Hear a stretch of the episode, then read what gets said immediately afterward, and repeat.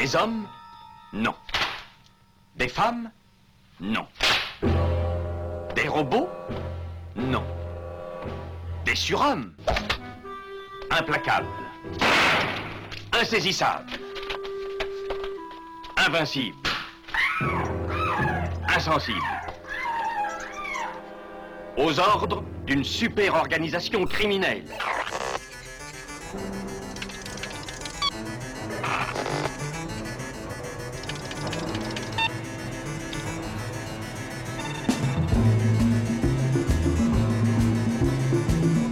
Impossible Rien n'est impossible pour... Culture prohibée. Bienvenue pour ce nouvel épisode de Culture Prohibée. Culture Prohibée, c'est l'émission hebdomadaire de la culture planète du Ciboulot, coproduite par Radio Graphite, graphite.net et animée par l'équipe des films de la Gorgone, les films de la Gorgone.fr. Culture Prohibée, c'est aussi un profil Facebook et un podcast disponible sur différentes plateformes. Tous les détails sont sur le blog de l'émission culture-prohibée.blogspot.com. Le chef-d'œuvre de l'horreur et de l'épouvante, Massacre à la tronçonneuse.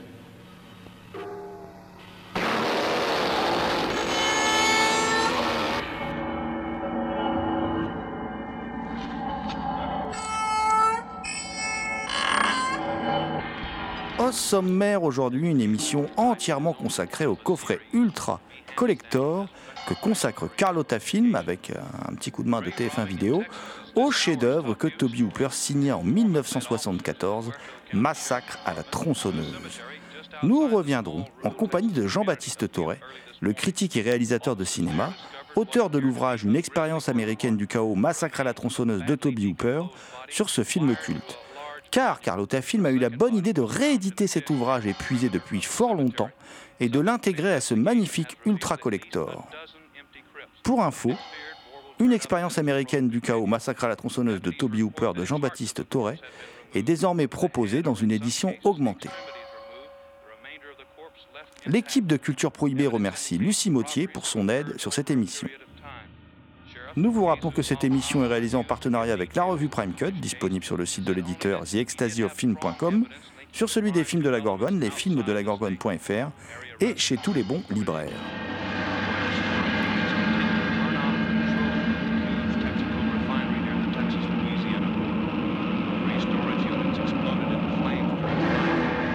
Massacre à la tronçonneuse va donc occuper cette heure d'émission.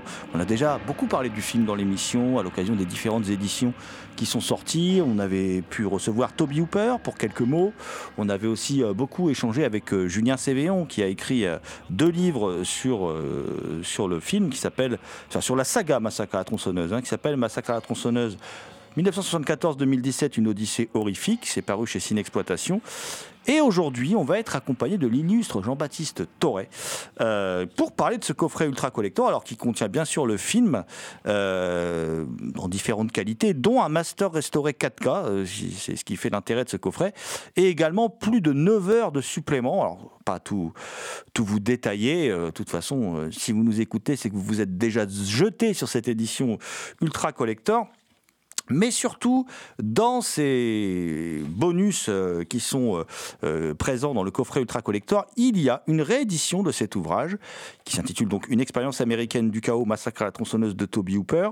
Cet ouvrage signé Jean-Baptiste Torret, qui est le deuxième ouvrage de Jean-Baptiste Torret, le premier qu'il a signé en solo qui était devenu introuvable, qui se vendait une fortune d'occasion. Donc là, grâce à Carlotta, on va pouvoir de nouveau lire cet ouvrage passionnant, l'un des plus complets proposés sur le film Massacre à la tronçonneuse.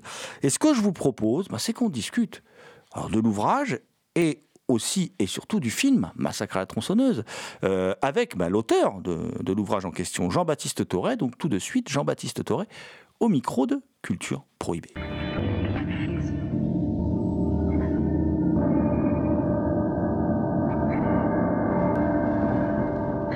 Bonjour Jean-Baptiste Torret. Bonjour Jérôme. Comment tu analyses le succès quand même de, de, de, de ce film? Parce qu'en fin de compte, là, l'édition dont on parle, elle a été très vite épuisée euh, chez l'éditeur. Il y a eu une précédente édition chez TF1 Vidéo. Bon, là d'ailleurs, c'est un partenariat TF1 Vidéo Carlotta Film qui avait été très vite euh, aussi épuisé. Euh, comment t'expliques le, le culte de ce film, le succès de ce film qui semble traverser les générations? Euh, écou- écoute, Massacre à la tronçonneuse, euh, le succès du film, je pense qu'il est euh, d'abord à titre personnel, euh, mais ça n'engage que moi. Hein, je, je, pense que c'est sans doute le plus grand film d'horreur jamais réalisé. Euh, et quand je dis film d'horreur, c'est pas le film gore, parce que précisément c'est un film qui, en réalité euh, ne contient pas de, de, séquences à proprement parler gore. Il y a beaucoup de sang sur des vêtements, euh, si tu veux, sur sur des marteaux, sur de la tronçonneuse, mais sur les corps en fait en réalité pas tant que ça. Donc je pense que il y a d'abord le sentiment que c'est voilà une sorte de de graal d'un film d'horreur qui il faut quand même rappeler à l'époque a été en, en grande partie considéré comme un film immonde, abject, hein, assassiné par la critique euh, euh, américaine et puis française, euh, et qui peu à peu a acquis ses lettres de noblesse, voilà, qui sortira en France qu'en 82, donc quasiment 9 ans après, 8 ans après sa sortie, en salle, et qui peu à peu est, en fait est pas est, et on pourrait presque dire, est passé des marges, des catacombes de, l'histoire du cinéma. Enfin, c'était quasiment les pornographes qui s'intéressaient à Massacre à la tronçonneuse dans les années 70, 80 et même un peu après. Et peu à peu, il a commencé à acquérir ses lettres de noblesse jusqu'à euh, intégrer euh, le musée d'art moderne de New York comme un grande œuvre du répertoire classique américain. Euh, voilà, il a, été présenté, il faut quand même le rappeler, à la quinzaine des réalisateurs à Cannes à l'époque. Hein, comme quoi c'était un moment quand même de grand, euh, d'expérimentation, de découverte. Ils avaient eu quand même le nez. Euh, il a été représenté en 2014 au moment de sa restauration. Donc la première raison, je pense que voilà, c'est la, façon dont un film comme ça est passé, on pourrait dire, de, l'extrême marge jusqu'au statut quasiment de classique intégrant le panthéon des grands films de l'histoire du cinéma américain. La deuxième raison, je pense que c'est le, c'est sans doute le, fait que le film coïncide avec l'explosion de, de, la VHS et des vidéoclubs. C'est-à-dire que quand à l'époque euh, on voulait voir Massacre à la sonneuse, après sa première diffusion à la télévision, moi je m'en souviens, j'étais encore ado euh, sur sur Canal+, il y avait les VHS et notamment René Château, on se souvient tous des quelques films qui avaient été interdits, euh, scandaleux, les fameux films que vous ne verrez jamais à la télévision, qui édité René Château en VHS avec lequel il s'est fait une petite fortune, qui était Zombie de, de, de Dead de Georges Romero, Maniac, et il y avait notamment Massacre à la tronçonneuse. Et ça a été un immense succès de vidéoclub, aussi bien aux États-Unis euh, qu'en France. Il y avait cette espèce de film un peu interdit, euh, qu'on se, comme ça, qu'on se passait sous la main euh, à l'époque. Donc voilà, je pense que Massacre à la tronçonneuse fait partie peut-être de cette dizaine de films qui ont fondé presque la mythologie du vidéoclub. Et pour des gens de ma génération et même un peu et même un peu avant, euh, ça a été vraiment quelque chose. Enfin, Massacre à la tronçonneuse a été un film extrêmement important. Je me souviens, hein, dans les années 80, la VHS coûtait 500 francs. On s'en rend pas compte, mais c'est quelque chose d'énorme. Donc on l'achetait à plusieurs, elle circulait.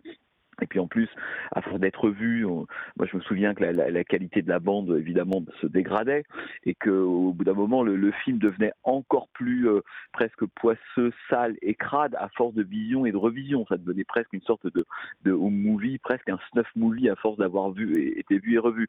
Donc je pense que l'autre raison en fait du statut culte de Massacre à tronçonneuse, c'est la façon dont il est devenu culte par le, le, le, le, le vidéoclub d'une certaine manière. L'autre raison, mais je pense qu'il y en a plein et chacun en aurait euh, sans doute des dizaines. Hein. Euh, l'autre raison, c'est que je pense que c'est aussi euh, un peu comme le, le, le assaut de Carpenter, réalisé à peu près au même moment, une sorte de Graal pour plein de cinéastes aspirants. C'est-à-dire un film réalisé avec peu d'argent, euh, alors, on n'a jamais su exactement la somme, mais on est entre 160 et 200, 250 000 dollars, donc c'est rien du tout. Euh, c'est quasi un premier film. C'est pas complètement vrai dans le cas de Toby Hooper, mais voilà, c'est quasi un premier film réalisé dans des conditions totalement euh, artisanales, avec des gens euh, absolument inconnus. Et je pense que c'est le coup, en fait, que tout jeune cinéaste aimerait pouvoir réaliser. Un peu comme le Assaut de Carpenter. Moi, je pense que c'est deux films extrêmement importants de ce point de vue-là. Et, euh, et puis, euh, peut-être que l'autre raison, c'est euh, la façon dont rétrospectivement, quand on revoit l'histoire du cinéma américain et l'histoire des, des années 70, c'est une forme de, quintessence absolue de ce qu'a été le, cinéma américain des années 70. Tout est là. C'est-à-dire que le, la violence, le, la dimension chaotique, euh, la façon dont le film repousse toutes les limites à la fois de la violence et de l'expérimentation, parce que je pense que c'est un film à sa la tronçonneuse qui est un drôle de mélange entre un film, on pourrait dire, extrêmement codé, avec un scénario extrêmement simple dire cinq vacanciers, voilà, sur une route du Texas, vont pour aller visiter une tombe, on prenne un mauvais chemin et se retrouvent pris par une dans une par une famille de, de, de, Texans dégénérés. Et en même temps, c'est un film expérimental, c'est que toute l'ouverture du film est phénoménale, toute la fin du film est absolument incroyable. Donc on a le sentiment comme ça d'un mariage assez fou. Et mais sur les vêtements, la mode du vanning de l'époque, la façon dont le film aussi est, une sorte de palimpseste d'énormément de films. On sent que Toby Hooper est un cinéaste cinéphile, il appartient à cette génération comme Joe Dante, Carpenter, Craven et d'autres qui ont vu beaucoup beaucoup de films et le film est complètement nourri en fait de, de à la fois aussi bien on pourrait dire du cinéma que de la littérature, des ici comics, que des faits divers, peut-être qu'on y reviendra. Donc je vois, je pense que il y a et puis il y a peut-être enfin ce sentiment que euh, et surtout dans les années 80-90 euh, que c'est un film qu'on ne pourrait plus faire.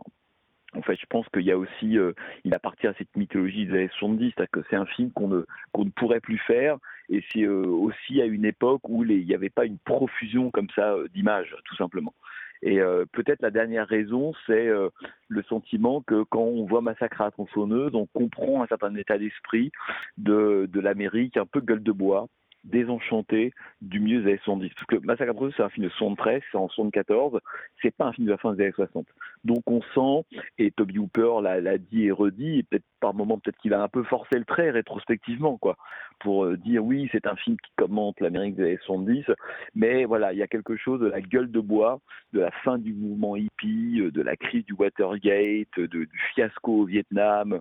On sent que voilà c'est la c'est la seconde partie désenchantée qui s'exprime là sur un mode totalement euh, apocalyptique d'une certaine manière, quoi. Et puis l'autre chose, enfin l'autre, on en a déjà dit 15, mais l'autre chose, c'est vraiment le personnage de de, de Laserface, c'est une sorte de, de schéma en fait narratif qui sera pris et repris à n'en plus finir et, très et, la, la, plupart du temps euh, mal compris ou mal euh, mal considéré quoi.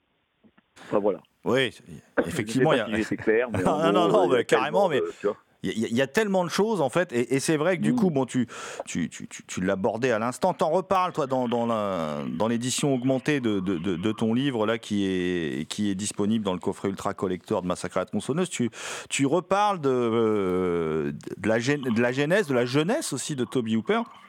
Et on parlait à l'instant de faits divers.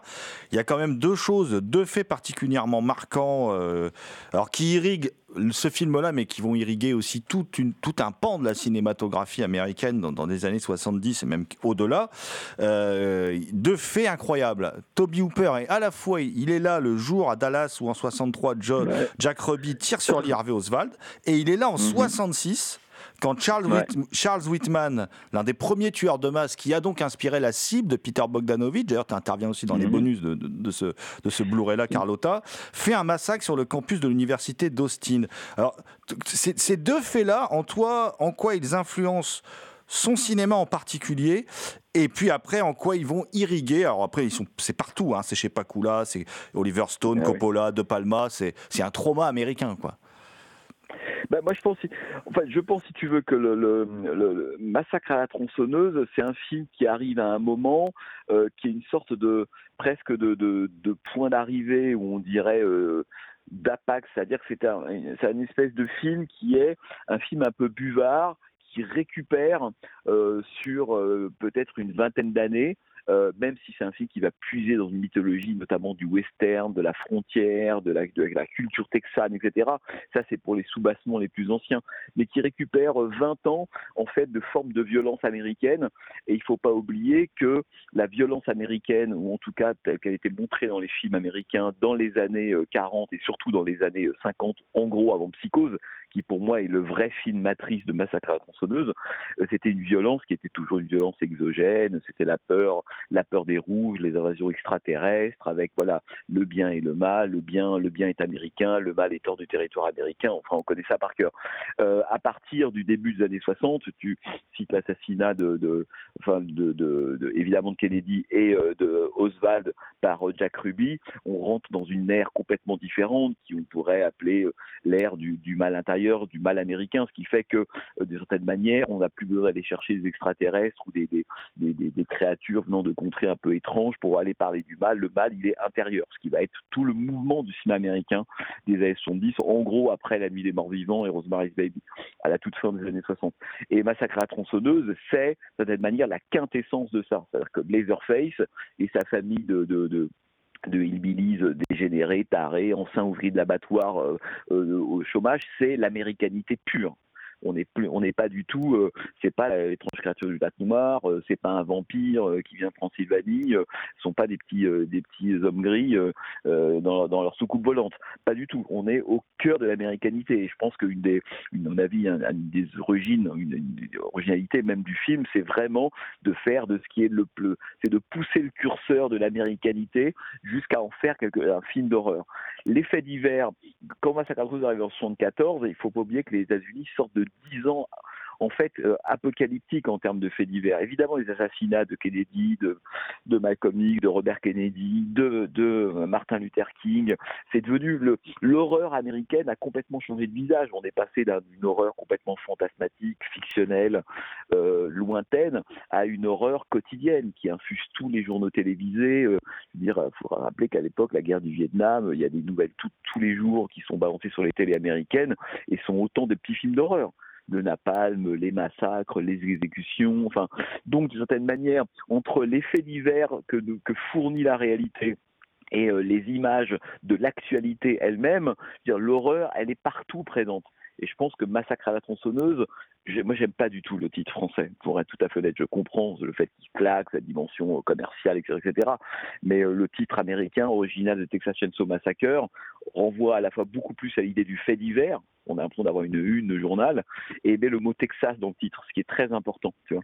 Euh, et donc cet ensemble de faits divers, en fait, va infuser évidemment le cinéma 15 et 110, va devenir le nouveau cinéma d'horreur. Enfin, regarde Délivrance, avance sur la gauche, ce sont pas des films, ce sont des films qui vont puiser de cette manière dans la mythologie américaine le fait de l'horreur et dans l'actualité américaine. Alors évidemment l'assassinat de Jack Ruby, euh, Charles Whitman ou autre. Moi je me souviens pour avoir souvent rencontré Toby Hooper que c'est que un jour j'étais à Los Angeles et euh, j'allais le voir, je sais plus pourquoi, mais j'allais souvent le voir quand j'allais là-bas. Et euh, un jour on part ensemble dîner dans un, c'était chez Pete, un Musso d'ailleurs qui était son son restaurant préféré à Los Angeles. Euh, restaurant qu'on voit au début de What's a Time in Hollywood quand euh, DiCaprio voit, voit, son agent Pacino. C'est là qu'il mange. Bref petit aparté. et, euh, et, on, dîne ensemble et euh, Toby Hooper est quelqu'un qui euh, était pas du matin du tout, qui commençait à émerger, il était toujours 13, 14, 15 heures et par contre il était plutôt de, la nuit. Et on mange et on, discute, on discute et je me rends compte au cours de cette discussion, chose que j'ignorais alors que j'avais écrit un bouquin, ce bouquin sur lui il y a très longtemps, qu'il était, mais comme la plupart des cinéastes de sa génération, en, quand il était étudiant, absolument passionné par la politique américaine. C'était une bande, on pourrait dire, c'était une génération extrêmement impliquée dans euh, les combats politiques, l'actualité, euh, la free press, la contre-culture, le Watergate, la guerre du Vietnam. C'est des gens qui étaient extrêmement politisés de certaine manière. Et donc c'est comme ça lui qui se retrouve à travailler pour la télévision. Et il est envoyé, comme il, a, comme il est, il est euh, texan, Toby Hooper, il habite euh, à Austin. Il est envoyé à Dallas pour couvrir ce qui va devenir le procès, euh, ce qui aurait dû devenir le procès d'Oswald, et il se retrouve malgré, voilà, presque malgré lui, euh, aux abords du commissariat quand Jack Ruby euh, tire une balle dans le ventre d'Oswald. Et on commence à parler de ça, et moi je me souviens, c'était après que j'ai écrit un bouquin sur la de JFK sur le cinéma américain, enfin son assassinat, et je me rends compte que c'est un exégète absolu de, de, de l'histoire américaine de l'époque et de JFK. Mais bon, alors on pense qu'évidemment, il n'y a que ce qui est complètement faux, qu'il n'y a que Oliver Stone euh, qui euh, voilà qui a été un pas, pas du tout. Et, euh, au détail près, Toby Hooper connaissait tout, avait toutes les il, il faisait partie de cette génération comme de Palma ou d'autres qui avait été passionné par ça. Et il est aussi, tu l'as rappelé, le hasard veut qu'il soit sur la pelouse de l'université d'Austin quand Charles Whitman va tirer depuis la tour, hein, qui va être aussi une une nouvelle forme, on pourrait presque dire, de, violence, mais qui n'est pas une violence avec une forme de, causalité. On tue pour se venger, pour gagner quelque chose ou autre, qui est vraiment la, violence ce qui euh, dénué de signification. Et pour moi, la grande, euh, la, grande violence de Massacre à la tronçonneuse, c'est aussi ça. C'est la, la, dimension presque insensée de la violence qui se, qui, se, qui, se, qui se déroule. Et je pense que quand on met tout ça dans une cocotte minute et qu'on mélange, on obtient certaine manière tout ce qui fait, pour moi, la puissance de, de, de, de Massacre à la. Mais il n'est pas le seul de sa génération. Hein. Tu as cité euh, Targes de Bogdanovich, évidemment Brian de Palma. C'est une génération qui va être absolument marquée par cette idée que euh, la, violence réaliste, on l'a sous les yeux, elle est, elle est le produit de l'histoire euh, américaine, de l'actualité américaine. Georges Romero, c'est pas autre chose non plus, et que d'une certaine manière, ce sont des ce sont des films qui marquent une rupture énorme avec ce qu'a été le cinéma dit d'horreur ou de peur ou fantastique ou de l'autre, on pourrait dire, ou du mal dans, dans, dans, les, dans, dans les années 50. Quoi.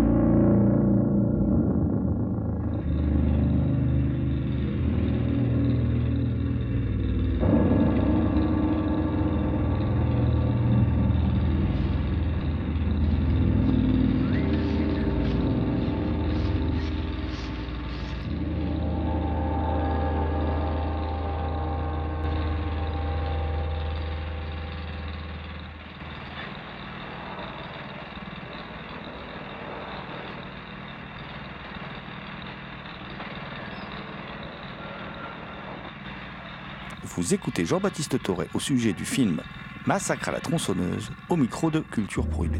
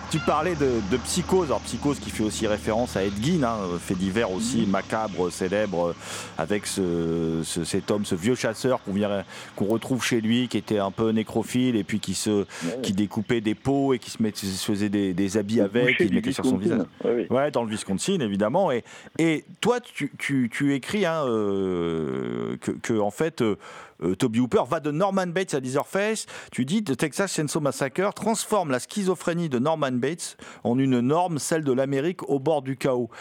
Pour, pour toi, on est vraiment dans une Amérique qui est. Euh, tu écris d'ailleurs aussi que Massacre à la tronçonneuse, c'est une fin absolue de l'histoire. Enfin, c'est des, c'est des mots très forts. Euh, tu penses que vraiment on est là dans une Amérique qui est euh, au bord du chaos? Parce que j'ai envie de dire, aujourd'hui, le chaos est encore. On a l'impression qu'il est encore plus prégnant de nos jours. Oui, oui. Alors après, bon, je vais essayer de faire une réponse courte parce que tu vois bien que la question que tu me poses, il me faudrait trois heures pour y répondre.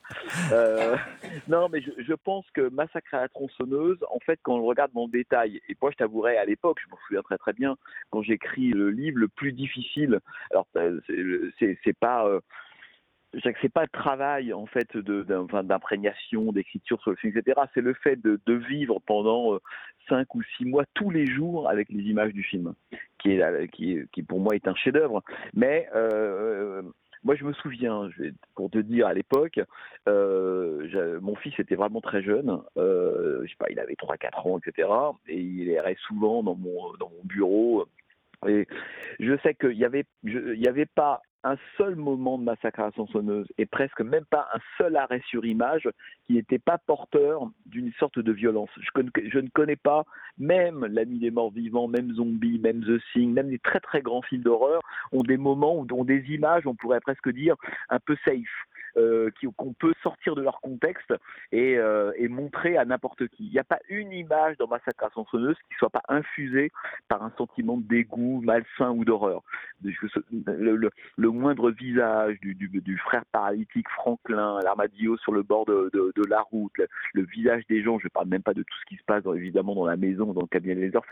Donc c'est un, c'est vraiment un film, quand je parle de, chaos, c'est que c'est une, une forme, comment dire, c'est un film qui arrive à un moment euh, de, l'histoire américaine, de d'immenses désillusions, parce que c'est aussi la crise pétrolière de 73, c'est le Watergate, la guerre de Vietnam va être déclarée finie en 75, mais ça fait déjà quelques années qu'on sait que les Américains ne gagneront pas, c'est une espèce de gigantesque boucherie ou autre, et il y a une forme de apocalyptique dans Massacre à la tronçonneuse, qui est d'ailleurs euh, raconté aussi bien par le début du film, qui mélange à la fois le plus petit et le plus grand, la dimension cosmogonique de l'ouverture de Massacre à la tronçonneuse. On a l'impression de voir comme ça l'érection d'un mythe, mais d'un mythe négatif.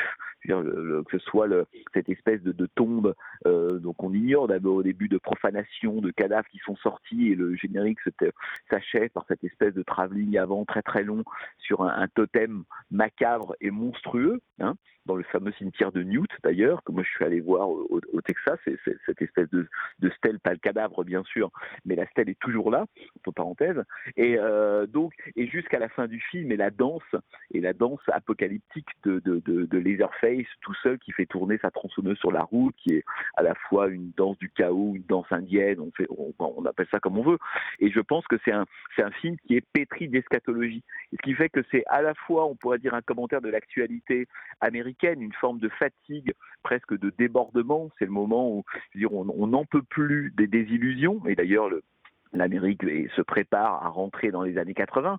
Hein, donc il y, a, cette espèce de trop plein de certaine manière que va déverser le film. Euh, et puis en même temps une, une, une, façon de relier Massacre à la sonneuse avec euh, les racines de, de, la culture américaine. C'est à la fois le Texas, le folklore, euh, euh, c'est, on pourrait penser, euh, moi j'ai souvent pensé à The Searcher de John Ford en, regardant le film, comme si le, massacre à tronçonneuse s'installait dans le, dans le, dans le contre-champ de ce qui arrive à Debbie dans le film de John Ford. On ne sait pas ce qui lui arrive chez les Indiens, bah là on va filmer ce qui lui arrive qui arrive à Sally lorsqu'elle elle, elle débarque chez, dans, dans, la famille de Leatherface. Donc je pense que c'est un, un film qui agit comme ça à énormément de niveaux, un niveau extrêmement réaliste d'un côté, euh, très euh, presque naturaliste, très très très glauque, très direct, et en même temps un, niveau euh, complètement cosmogonique, sacré, euh, le cabinet de Leatherface, les rituels complètement grotesques. C'est aussi un film qui emprunte beaucoup au grotesque euh, auquel il s'adonne. Je me souviens bien dans le film, dans le livre, à un moment donné, j'essaie de comprendre ça en me disant bah, finalement, Massacre à la tronçonneuse, c'est la, façon dont euh, une, famille de gens qui ont, été mis au chômage, qui est aussi un commentaire sur la sur à la fois le chômage, la désindustrialisation de l'Amérique dans les années 70, c'est une famille qui est, qui tente de mettre de l'ordre dans le chaos, mais c'est un ordre grotesque. C'est le petit cabinet qui fabrique, c'est la poule encagée, c'est le les rituels qu'on maintient de façon ridicule, le grand-père qui doit euh, quand même abattre encore euh, sa, sa, sa, sa, dernière victime, en l'occurrence Sally, etc. Donc je pense que c'est les deux niveaux qui en font à mon avis un, un film assez remarquable. Et tu parlais de, de, de, de psycho Euh, moi, je crois tout simplement parce que Toby Hooper fait à la fois un film qui a l'air d'être un film, on pourrait dire, extrêmement, euh, on pourrait dire, sensoriel, euh, presque comme ça réactif au premier degré, presque documentaire. Il y a une dimension documentaire dans le film qui renvoie évidemment au fait qu'à l'époque, l'horreur parvient sous une forme documentaire, que ce soit le Vietnam, que ce soit l'assassinat de Kennedy ou autre. Les, les, images d'horreur depuis la fin des années 60 sont des images d'horreur documentaires. C'est pas des images d'horreur qui viennent de films de fiction, quoi, grosso modo. Et, euh, et c'est assez passionnant de, de, de, voir que Toby Hooper, il est à la fois du côté documentaire, mais il a en même temps une très grande culture du cinéma. Et on voit bien que, je sais pas moi, pour ceux qui ont vu The Old Dark House de James Well au début des années 30, on retrouve des traces de cette espèce de film comme ça, un peu macabre, ironique, distancié, dans le, repas de fin de, lorsque Alice se retrouve sur, lorsque Alice c'est plus intéressant. Lorsque Sally se réveille euh, attablée et attachée et qu'elle découvre euh, voilà le, repas et, les dégénérés, les tarés qui sont autour d'elle. C'est euh, et d'ailleurs Toby Hooper l'a souvent dit. Euh, alors moi je pense qu'il a un peu forcé le trait en disant mais moi j'ai voulu tourner une comédie noire. Je, je lui ai souvent dit, je lui ai dit bah, peut-être, mais bon, la, la, le premier sentiment qu'on a devant Massacre à tronçonneuse, c'est pas c'est pas un sentiment de comédie noire, comme l'était All Dark Out de James Well par exemple, pas du tout. Mais il faut pas quand même biffer la dimension quand même ironique euh, du film. Il y a par moment on atteint une telle forme de grotesque, une telle forme de délire euh, qui serait entre James Well et puis Buñuel euh, que on a quand on revoit le film plusieurs fois, une fois qu'on a passé après 15 visions le choc hallucinant quel film où tous ces plans, ces images, que c'est un film qui est extraordinairement bien réalisé. Quoi. Euh, on, commence à avoir à fleurer, on pourrait dire, la, dimension ironique. Mais Psychose, pour moi, c'est la, la, oui, c'est la, je pense que c'est de sort. C'est-à-dire que c'est évidemment les deux Massacre à la tronçonneuse et Psycho d'Hitchcock, euh, et partant surtout du, quand même, du film de Joseph Stefano, euh, ont, ont, une origine, il y en a plusieurs, mais une origine commune qui est, tu le rappelais, le, l'affaire Edgin, tu vois, euh, qui, qui il est, euh, il est découvert, arrêté en, en 57. En plus, Toby Hooper est voisin de ce fait divers-là. Il habite tout proche, il est dans à peu près la même zone. Et c'est partie de ces histoires un peu terrifiantes qu'on se raconte au coin du feu. Hein, le, boucher cannibale qui faisait avec la peau de ses victimes, des, des, lampes, des abat-jours. Enfin, il y a quelque chose de terrible. Il est, il est, il est avec Psycho d'Hitchcock, ils, vont puiser à la même matrice Edgin, mais je pense qu'on revoit dans Détail Massacre sonneuse les effets, on pourrait dire, de, de, de. C'est même pas de citation, c'est la façon dont Toby Hooper va plonger dans, dans, Psychose et presque en, en révéler le contre-champ ou le refouler. D'ailleurs, le, euh, moi j'ai toujours été frappé par la façon dont euh, on peut presque dire que euh, le, le, massacre à sonneuse est une, sorte, alors là je, force le trait, mais une forme de, de, de, de, de, remake déguisé de Psychose. Là, c'est pas un personnage qui est Marion Crane Janet Lee dans le film d'Hitchcock qui au bout de trois quarts d'heure voit sa route euh, euh, violemment interrompue lorsqu'elle pénètre dans le motel de Norman Bates. Là on a la même chose, des vacanciers euh, euh type post-hippie, euh, voilà, lisant des guides astrologiques, pensant faire un certain trajet, trajet là aussi violemment interrompu et ils vont tous y passer les uns après les autres. La maison de Leatherface étant presque une sorte d'équivalent du, Bates Motel de Hitchcock. On, peut, il y a mille exemples comme ça. Évidemment, la, maison de, de Leatherface est une forme de relecture de la maison de Norman Bates, si ce n'est que l'horreur se trouve à l'étage, en l'occurrence le couple monstrueux de cadavres des grands-parents qui est comme ça conservé avec l'étage, à l'étage avec euh, même la touche ironique de Toby Hooper, on voit cette espèce de petit chien malingre qui est même là, qui, euh, qui complète le tableau à la Norman Rockwell un peu plus récent quoi, que, que film Toby Hooper. Donc même l'architecture la, de, de la maison est une, est une reprise inversée de Massacre à la tronçonneuse. L'ouverture de Massacre à la tronçonneuse où on déterre comme ça ces espèces de cadavres pour ériger un totem qui va devenir le nouveau dieu du film, cette espèce de dieu du chaos, de la mort, de l'humain considéré comme de la viande, etc., et presque une reprise du mouvement euh, de, psychose lorsqu'on voyait les autorités euh, draguer et sortir du marais la, voiture de Marion Crane, comme si le film de, Toby Hooper commençait à ce moment-là précisément. Et on a le même mouvement on pourrait dire de, déterrement, euh, d'excavation, si on veut, de, ce qui est sous terre. C'est ça l'idée de massacration, de tout ce qui a été refoulé va maintenant venir à la surface. Donc, euh, de façon très mécanique, tout ce qui était à la surface va retourner sous, terre. Ce qui fait qu'on a une, on a, on a une inversion générale dans le film. Et le plus dérangeant dans le film, c'est pour moi, c'est ça. C'est la, c'est la façon dont euh, on pourrait presque dire tout ce qui était en dessous est maintenant à la surface. Les cadavres sont en plein air, en pleine lumière, ils sont en train de pourrir. Et tout ce qui est du côté de la vie, c'est-à-dire les, ces jeunes. Euh, ces jeunes vacanciers euh, typiques des années 70, etc., eux sont déjà considérés comme de la viande. Et le film fait de, euh, qui est très très brillant de ce point de vue-là. En fait, euh, ne cesse en fait d'associer, on pourrait dire, la vie et la mort, enfin la, vie, le, le, corps de ces jeunes vacanciers avec leur, de, leur devenir viande. Ça, c'est quelque chose. Pour moi, c'est ça la grande violence de Massacre tronçonneuse et aussi évidemment de son de sa de, de, sa mise en scène. Moi, je me souviens euh, combien, en regardant le film que j'ai vu des dizaines de fois, je me disais, c'est vraiment une question que je me posais très souvent en me disant. Euh, euh, mais d'où vient le sentiment de violence et d'horreur qui infuse tous les plans de Massacre à la tronçonneuse? Voilà. Pour moi, il n'y a pas d'équivalent dans l'histoire du cinéma. Euh, il y, a, y, a, des très très très grands films. Hein. The Thing est un film, par exemple, et un des plus grands films d'horreur aussi jamais réalisé, peut-être le meilleur Carpenter, mais c'est une alternance de moments de pause, de respiration et puis de déchaînement de l'horreur. Euh, dans, dans Rosemary's Baby, dans La vie des morts vivants, il y a peut-être un don sur la gauche de Wes Craven en 72 qui s'approche euh, un peu esthétiquement de ce que va être Massacre à la. Mais dans Massacre, il n'y a pas un plan qui ne qui n'exude pas quelque chose de l'ordre de l'horreur, du devenir viande, du cadavre, etc.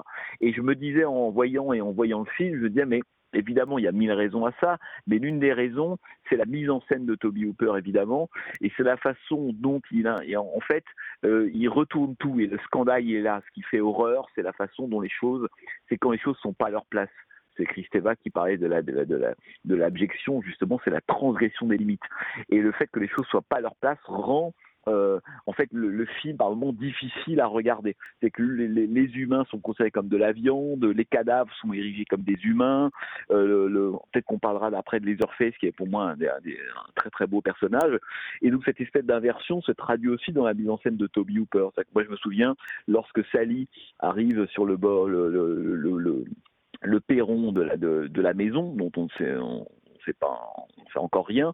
Euh, donc voilà, elle est avec son petit copain euh, Kirk, euh, donc ils discutent tous les deux. Et puis à un moment donné, Kirk lui fait une blague et dépose dans sa main une dent qu'il vient de trouver. à ce moment-là, on pourrait dire que la séquence ou l'événement en soi, n'a aucun intérêt. Mais ce qui rend cette séquence déstabilisante, et c'est le cas de tout le film, c'est la façon dont Tommy Hooper le film. D'un seul coup, on effet de zoom avant extrêmement violent, et de la même manière, mais de façon totalement inversée, quand Laserface se saisit du corps de Pam et va l'accrocher au boucher, euh, au crochet de, boucher. Il n'y a quasiment pas une goutte de sang. Tout le monde, y compris même dans les, commissions de censure, ont l'impression d'avoir vu des choses terrifiantes alors que tout est hors champ. Tout se fait par le montage. Euh, autre lien avec évidemment le film Hitchcock, Psychose, c'était la grande leçon de, Psychose. Hein. C'était euh, un raccord pour un coup de couteau. C'est qu'on croit qu'on a vu un coup de couteau, mais en fait c'est le raccord qui a fait le travail. Le fameux assassinat de Marion Crane dans la douche. C'est ce que fait Toby Hooper. C'est la mise en scène, c'est le découpage au sens presque strict du terme qui produit le sentiment de violence. Mais la violence dans l'image elle-même, elle n'est pas si importante que ça, c'est la mise en scène. Et on comprend avec cette espèce d'exemple de, de, la dent ou l'exemple de Pam accroché euh, au, crochet de boucher, qui sont, euh, qui sont à peu près, qui mettent en œuvre, la, euh, ou Toby Hooper met en œuvre la même stratégie. C'est-à-dire, grosso modo, filmer de façon scandaleuse anormale quelque chose de totalement ordinaire, je dépose un objet dans la main de quelqu'un, et filmer de façon totalement normale et anodine quelque chose de monstrueux. En l'occurrence, accrocher quelqu'un au crochet de boucher, s'en aller comme si de rien n'était, ce, à quoi on assiste est incroyable, incroyablement violent, mais Toby Hooper le met en scène de façon très simple, trois plans et il est parti. Ça c'est génial et, tout le film est comme ça, c'est-à-dire de, en fait, de filmer d'une façon euh, presque normale, neutre des choses qui sont euh, insupportables, scandaleuses, et inversement. C'est-à-dire que tout ce qui a l'air normal, un van qui se déplace dans le décor, le moment où on voit les bovins apparaître, le fou qui est renversé, la façon dont un, laveur de vitres, euh, dans l'impression qu'il sort de délivrance, est en train de nettoyer les vitres, des choses toutes bêtes qui ont l'air normales deviennent à ce moment-là des choses totalement monstrueuses.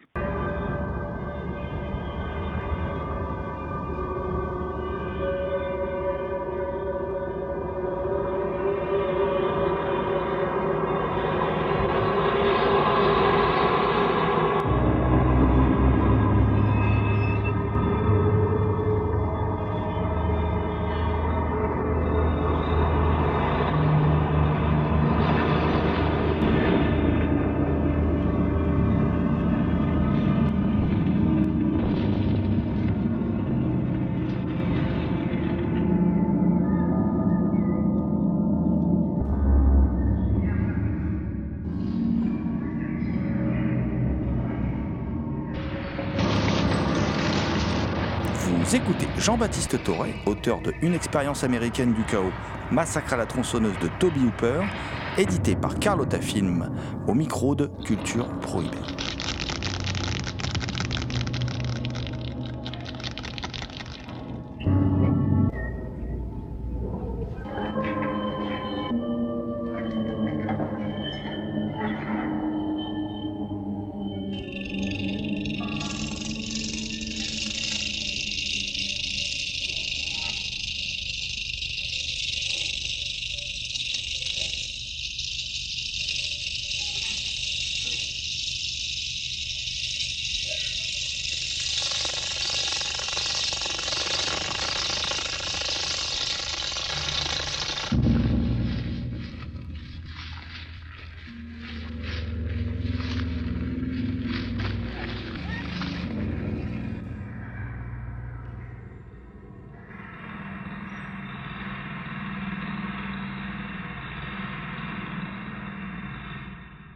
Ton livre, toi, tu, cites bataille, l'intensité, l'exaspération des sens. Euh, tu, parles de, tu parles de cinéma pulsion. C'est aussi une expérience sensorielle pure parce qu'au niveau du son, la bande son est démente.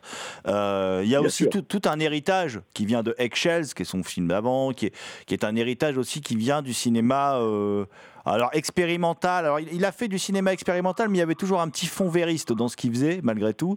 Euh, mais, mais, mais on est quand même dans quelque chose à la limite à la limite, euh, effectivement, il, va aux limites de ce que le spectateur peut, supporter. Euh, tout cela en utilisant tous les paramètres que permet la mise en scène, c'est-à-dire aussi bien euh, le son que l'image. Enfin, c'est c'est un film en fait qu'on analyse dans tous les sens, mais qui a aussi un côté presque miraculeux, d'ailleurs, qui va vampiriser la carrière de Toby Hooper. Il retrouvera pas, même s'il va faire d'autres grands films, mais il retrouvera pas cette formule magique par la suite, quoi. Oui, mais parce que je pense que bah après c'est un peu ce que je raconte moi dans la dans la dans la préface c'est le, le, c'est toujours pareil, c'est quand, quand on fait un film pareil, euh, voilà, c'est à la fois une, une, immense euh, chance et extraordinaire d'avoir fait un, un, et, euh, un film qui appartient en fait au domaine de la pop culture. Je pense que c'est le Graal, de certaine manière, pour tout cinéaste, c'est de faire un film à un moment donné qui dépasse le champ de la cinéphilie ou le champ des critiques ou de l'histoire du cinéma pour intégrer la pop culture. Quelques cinéastes ont réussi à faire ça, notamment à cette période-là. C'est le cas de Toby Hooper, même les gens qui ne connaissent pas le film ou qui n'ont pas vu savent ce que c'est on croit savoir ce que c'est. Que je me souviens il y a très longtemps d'une pub pour je sais plus pour des piles ou pour du café qui parodiait Massacre à la tronçonneuse. Que là c'est presque c'est la voilà c'est l'accomplissement absolu qu'on a réussi à faire un film qui dépasse complètement le cadre de son de son art. Euh, voilà, ça a été le cas de Toby Hooper, ça a été le cas de Friedkin quand il fait euh, L'Exorciste, ou euh, ça a été le cas de, de Palma quand il fait Scarface. C'est que c'est des cinéastes. Friedkin nous a quittés il n'y a pas longtemps. moi, je me souviens, un jour, j'étais avec lui, c'était, il était à Paris et euh, on se baladait dans la rue et, euh, et, et, je le filmais. J'avais un projet à l'époque de documentaire sur lui, qui finalement c'est pas fait, et je le filmais. Et une bande de, de touristes arrive. Euh, c'était il y a, je sais pas, une quinzaine d'années. Hein. C'était avant la folie des portables, voilà. Et, et vient me voir en me disant, mais puisque vous filmez cette personne, c'est sans doute cette personne est importante. C'est qui, grosso modo? Et je leur explique, c'est un réalisateur, pas William Friedkin. Personne ne savait qui c'était, c'est des touristes allemands, néerlandais, etc. Ah bon, je leur cite des films comme ça, Sorcerer, Rampage, Tully Van Dynel, personne, French, même French Connection, personne ne connaissait rien. Et je leur dis, c'est celui qui a fait l'exorciste. Et là, tout le monde, ah, c'est l'homme qui a fait l'exorciste. Et on voyait bien que euh, c'est il y, y a Friedkin avec et sans l'exorciste. Et Toby Hooper, c'est la même chose. Si ce n'est que Toby Hooper euh, euh, quand, quand Friedkin fait l'exorciste, il le fait au sein du Major. Quand euh, Toby Hooper fait euh, la tronçonneuse, c'est vraiment, c'est un tout petit film indépendant. Et c'est ce qui va lui, oui, ça va être à la fois sa, sa, sa, sa, plus grande chance et sa plus grande malédiction, puisque euh, on ne, la tronçonneuse, c'est un film qui est un c'est euh, c'est un film qui ne peut avoir lieu qu'une fois. C'est le moment où, enfin, sans mauvais jeu de mots, toutes les planètes, où tous les astres s'alignent. Mais euh, c'est même pas dû au talent de Toby Hooper, parce que je trouve que son Texas Chainsaw numéro 2, qui tourne au temps des années 80 avec Denis Hopper, est totalement estimable et extrêmement intéressant. Mais au milieu on est au milieu des années 80, l'époque a changé, tout a changé, et le moment génial où toutes les planètes s'alignent, qui est celui de Massacre tronçonneuse, ne peut plus avoir lieu. C'est autre chose. Alors évidemment, euh, ça a contraint Toby Hooper, mais un peu comme Romero, hein, euh, Romero qui, qui adorait euh, les chaussons rouges de, de, Michael Powell et qui rêvait de faire un Tarzan. Il a été toute sa vie contraint de rester ne trouvant des, budgets ou de l'argent que pour rester dans le cinéma d'horreur. De, et encore, s'il arrive à sortir des zombies, c'était déjà bien. Toby Hooper, c'est la même chose. C'est qu'il a, il a, bah, il restera. Il a été toute sa vie le père de Massacre à la tronçonneuse. Il n'a jamais pu faire autre chose. C'est à la fois tragique et en même temps génial, tout simplement. Et euh, mais je pense que Massacre à la tronçonneuse et, je pense que Toby Hooper a eu l'intelligence, là pour le coup, euh, de ne jamais vouloir refaire Massacre à la tronçonneuse. Il a fait comme il a pu le, le, Texas Chainsaw 2, évidemment. Il a fait d'autres films, Poltergeist, que je trouve être un film passionnant. Euh, le Crocodile de la mort, qui est un film compliqué, qui est presque, là pour le coup, une sorte de codicile euh, sudiste de Massacre à la tronçonneuse. C'est fait deux, trois ans plus tard, mais on voit déjà que tout a changé. C'est-à-dire que la, la, sauce ne reprend pas de, de, de, la, de la, même manière. Et, euh, et, donc voilà, je pense que quand tu dis effectivement c'est un film euh, d'un seul coup, oui, bien sûr, mais euh, y a, y a, y a Massacre à la tronçonneuse euh, ne pouvait être fait qu'une seule fois. Quand on voit tous les remakes qui ont été faits ou autres, c'est c'est impossible. C'est que c'est une, une, texture, le 16 mm, c'est une époque, c'est une préoccupation, c'est une, c'est un moment. Euh, Massacre ne pouvait arriver qu'à ce moment-là, c'est 73. Voilà. C'est euh, et après, euh, c'est fini, quoi, tout simplement. Oui, oui, non, mais après, il y a, effectivement, après, puis il fait, il y a aussi, bon, c'est pas le vrai titre, Funhouse, qui va s'appeler Massacre dans le train fantôme, ah, qui est un super film, je trouve. Voilà, qui est un film absolument formidable et qui d'ailleurs est un film qui vraiment, à mon avis, anticipe euh, vraiment tout ce qui sera le slasher méta post-scream à la fin des années 90. Je pense que ou, et même un peu Freddy. C'est-à-dire qu'en fait, euh, House, il a déjà tout dit. C'est un, un, film qui est absolument remarquable, qui anticipe ce moment à la fois des années des, années 80, euh, qui raconte ce moment où, ben, je veux dire, au milieu des années 80, le slasher est arrivé, euh, le, rapport à l'image et à l'horreur de l'image a complètement changé. Il y a une forme de voilà, c'est c'est presque plus blasé. Il y, a cette idée que l'horreur est quelque chose qui s'est répandu et en même temps qui ne fait plus mal. Et c'est ce à quoi va, confronter les, jeunes partis dans cette espèce de, parc forain euh, au milieu du film. Et euh, moi je pense que Funhouse c'est vraiment un ouais, vraiment un de ses grands films pour le coup. Pour moi c'est le grand moment de Toby Hooper. Hein. C'est Massacre à tronçonneuse, Funhouse, même Poltergeist que j'adore. Euh, tellement c'est un film qui travaille contre Steven Spielberg et, euh, et même Texas Chainsaw 2 est un film absolument euh, passionnant quoi. On peut pas se quitter sans évoquer ce personnage central, d'autant plus qu'il y a des liens entre euh, le, le tueur de, de, Funhouse et le personnage de Massacre à la tronçonneuse, Leatherface. et moi je trouve que alors, les autres films passent un peu à côté d'une chose que je trouve très intéressante dans le premier film, c'est l'ambiguïté sexuelle en fait de, de, de, ce personnage, qui est un personnage qui n'arrive pas à positionner c'est un enfant et sexuellement, il, ne se positionne pas. Est-il femme? Est-il homme? Euh, Enfin, je trouve que de ce côté-là, le film euh, pose des questions euh, et c'est absolument passionnant. Et c'est en fin de compte quelque chose qui a, qui a disparu jusqu'à être complètement gommé d'ailleurs par la, le, film de Bustillo et Mori récemment où, on, on, on, a, on va hétéronormer quelque part le personnage de Leatherface, alors que c'est un personnage beaucoup plus ambigu et passionnant que ça. Oui, oui, bien sûr, mais moi, je, tu parles de Laserface. Euh, moi, je vais te dire, il y a, dans Massacre à la tronçonneuse euh, un, moment clé. Euh, il y, en a, évidemment beaucoup, mais je veux dire un moment clé qui, pour moi, est, presque une forme de moment de bascule dans l'histoire du film d'horreur américain.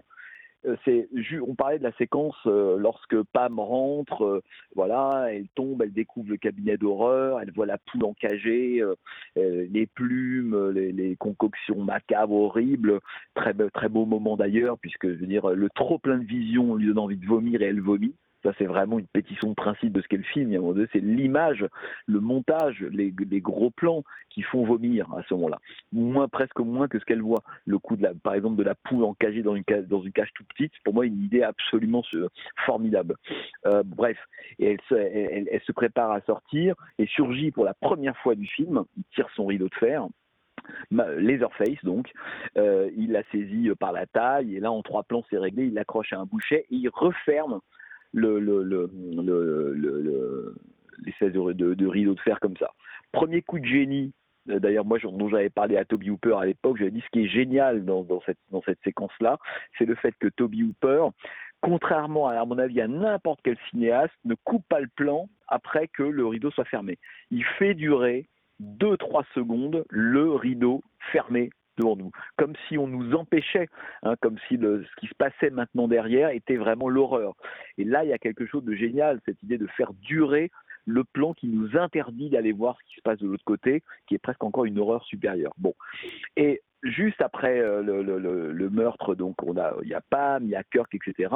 Et puis il y a ce moment où euh, jusqu'au meurtre de Kirk, grosso modo, on est face à une espèce de figure, je dirais presque un peu pas cliché, mais euh, un peu classique de la voilà du monstre qui surgit et qui va euh, désinguer pendant tout le film des, euh, des, des, victimes innocentes. Bon, en fait, en soi, c'est pas forcément en tant que personnage très intéressant. Et puis à ce moment où Toby Hooper va suivre Leatherface après ses exactions. Leatherface va s'asseoir au, au, bord de la, euh, au bord de la fenêtre, il s'assied, euh, il a presque la main entre, c'est ce que j'ai choisi moi comme couve du bouquin parce que pour moi c'est le plan central du film de cette manière, et la caméra s'approche, s'approche, on s'approche d'une date de, de Leatherface et on voit d'un seul coup ses yeux d'enfant, un peu apeurés, euh, cette espèce de lèvres un peu lipues, etc. Et il regarde autour de lui comme un gamin qui vient de faire une bêtise. Voilà. Et ce qui est génial à ce moment-là, c'est que Toby Hooper, après nous avoir montré la part, on pourrait dire négative, simplement monstrueuse, mais en fait moralement assez confortable. Oui, ça c'est le mal et nous on est du côté du bien, etc. Il va chercher mais une image intolérable, hein, dans, euh, presque un peu comme euh, Peter Lorre dans, dans Le Maudit de Fritz Lang, il va chercher l'humanité de cette personne dont on a vu les actes monstrueux. Et ça, c'est extrêmement dérangeant. Et ça, à mon avis, ça, ça dessine une ligne de fracture vraiment dans ce qu'est le cinéma d'horreur américain. Moi, quand je pense à Toby Hooper, je pense souvent à, John Carpenter parce que je pense que c'est deux cinéastes qui ont un rapport totalement opposé. Ils, partagent plein de choses, la génération, des goûts, un goût pour la subversion, pour l'ironie. Ils, voilà, ils se connaissaient, ils s'appréciaient, bien entendu. Mais du point de vue, j'ai presque envie de, de dire d'un point de vue politique et moral, ils sont totalement à l'opposé sur l'échiquier. C'est que Carpenter est du côté du mal absolu. Plus le film progresse, plus le mal devient abstrait et pur, de certaine manière. Alors que chez Toby Hooper, c'est complètement le contraire. On part avec un personnage qui est tout pour être une espèce de, de Michael Myers avec une face de cuir. Euh, et en fait, peu à peu, il va l'humaniser. Et euh, tu parlais évidemment de son côté homme-femme, euh, enfant, adulte, euh, cette séquence qui avait été coupée, au cours de laquelle il se déguisait, il, se met, il, était un des trois stades, de, parce qu'il a trois types de masques différents, et on le voit grossièrement mettre du rouge à lèvres, se poudrer, etc. etc. C'est qu'on est avec un personnage qui en fait qui est une sorte qui est pas du tout évidemment un adulte mais qui est un personnage qui se situe avant que les grandes catégories de l'humain se, se, se, se, constituent. Où est le bien Où est le mal Où est moi Où est l'autre Où est l'humain Où est l'animal Où est l'homme Où est la femme Il est avant ça. C'est vraiment une espèce de gamin. Et donc, quand Toby Hooper va chercher en gros plan l'humanité de ce personnage, d'un seul coup, il fait basculer le, film d'horreur américain de, de, de, des années 70 complètement ailleurs. Et je trouve ce plan génial, ce qui fait que Laserface est vraiment un personnage qui est moi c'est ma théorie, c'est que le film, en fait, c'est pas des, vacanciers euh, qui n'ont rien demandé, euh, innocents, ordinaires, de certaine manière, contre des, une famille euh, maléfique, violente ou autre. C'est un film qui ne montre que des victimes. Ils sont victimes de choses différentes, mais c'est ça le côté totalement tragique euh, et là je parle pas d'horreur, de tragique, déprimant, euh, eschatologique du film. Hein, ce qui fait que quand on en est là, il n'y a, a, plus que la, la certaine manière, la précipitation du monde vers sa fin pour que quelque chose éventuellement renaisse. Et le, film, euh, après la plupart des, suites ou des remakes ou autres, évidemment, ça n'a aucun sens de remake et Massacre à la Ça n'a, enfin, aucun sens. Mais et surtout, la plus grosse erreur, c'est de faire de, c'est de Leatherface un monstre. Leatherface n'est pas un monstre en réalité. Il, il rentre dans le film comme un, comme un, comme un monstre, en fait assez rassurant pour tout spectateur. Hein.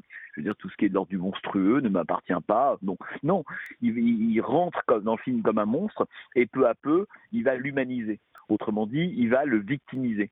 Euh, comme disait l'autre, euh, voilà, euh, les Orpheus aussi à ses raisons. La famille, euh, le Texas, euh, l'isolement, le chômage, etc., etc., etc., etc. Ce qui fait que, en réalité, le film, et qui s'achève sur le départ de Sally et la danse indienne de, de Leatherface, c'est un film où il n'y a que des victimes. Voilà, il n'y a que des victimes dans le film et Leatherface en fait partie. Et pour moi, c'est un des plus beaux personnages de ce qu'on appelle le film d'horreur. Moi, je, la catégorie film d'horreur, pour être tout à fait honnête, euh, c'est pas très intéressant d'une certaine manière. Les gens, c'est jamais très intéressant pour aborder des films. Mais euh, Massacre à tronçonneuse est bien au-delà de ça. Hein, est-ce que c'est un film d'horreur ou pas? En fait, j'en sais rien. Mais ce que je sais, c'est que voilà, Leatherface, c'est vraiment un des personnages les plus euh, les plus euh, passionnants hein, que, que, que, crée le cinéma américain des années 70 à ce moment-là. Et je pense que ce, ce plan, le choix que fait Toby Hooper de s'approcher de lui et de ne pas garder à distance, ce qui, aurait été au fond très très commode, d'en faire une espèce de puissance comme ça qui nous fait peur, il surgit, nous fait moins peur. Bon, là pas du tout. Il va, chercher son humanité. Et ça c'est assez courageux, ce qui, fait de Toby Hooper là pour le coup un vrai cinéaste progressiste, comme l'était euh, par exemple George Romero, ce qui n'est pas le cas du tout de John Carpenter.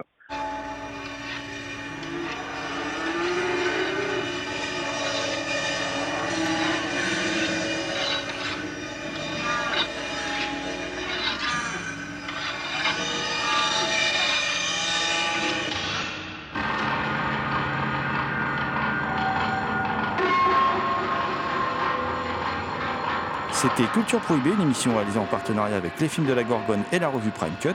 Culture Prohibée est disponible en balado-diffusion sur différentes plateformes. Toutes les réponses à vos questions sont sur le profil Facebook et le blog de l'émission culture-prohibée.blogspot.com. Culture Prohibée était une émission préparée et animée par votre serviteur Jérôme Potier dit La Gorgone, assisté pour la programmation musicale d'Alexis dit Admiral Lee, aidé à la technique par Damien Demey dit La Bête Noire de Compiègne. And the last but not the least, je veux bien sûr parler à l'architecture sonore de l'ensemble de Léo Magnien. Salut les gens, à la prochaine